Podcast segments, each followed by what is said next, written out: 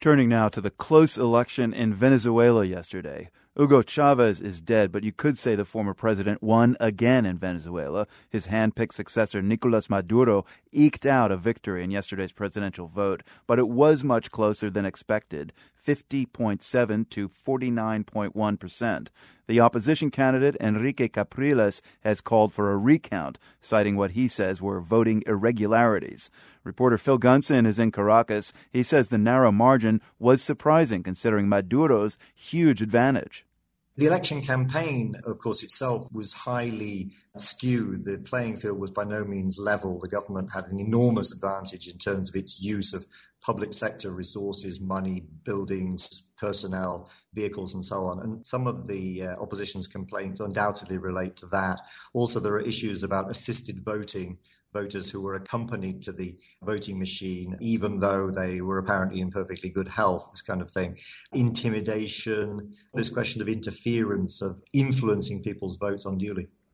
You know, the, the experts seem pretty flummoxed by the, by the tight margin between uh, Maduro and Capriles. What did Venezuelans themselves make of uh, the, the nearly 50 50 split when they woke up today?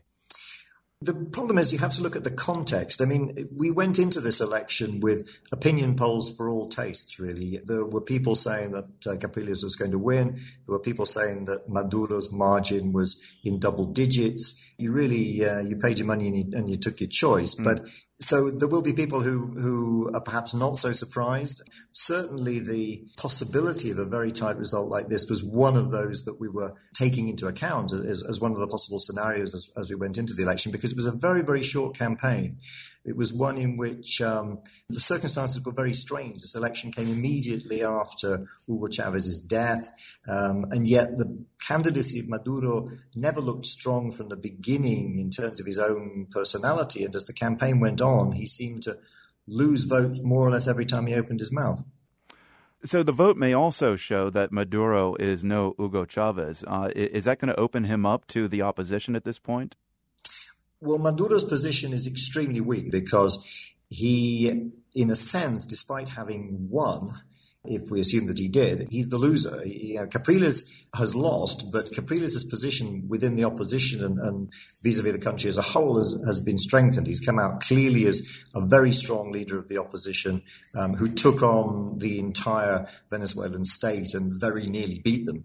Maduro, on the other hand, is a man who squandered a double digit lead in a short 10 day campaign and nearly lost what Hugo Chavez spent 15, 20 years building up. So that's left him in a very weak position within the Chavista movement. And I think perhaps more than worrying about the opposition, Maduro needs to worry about his own back at the moment.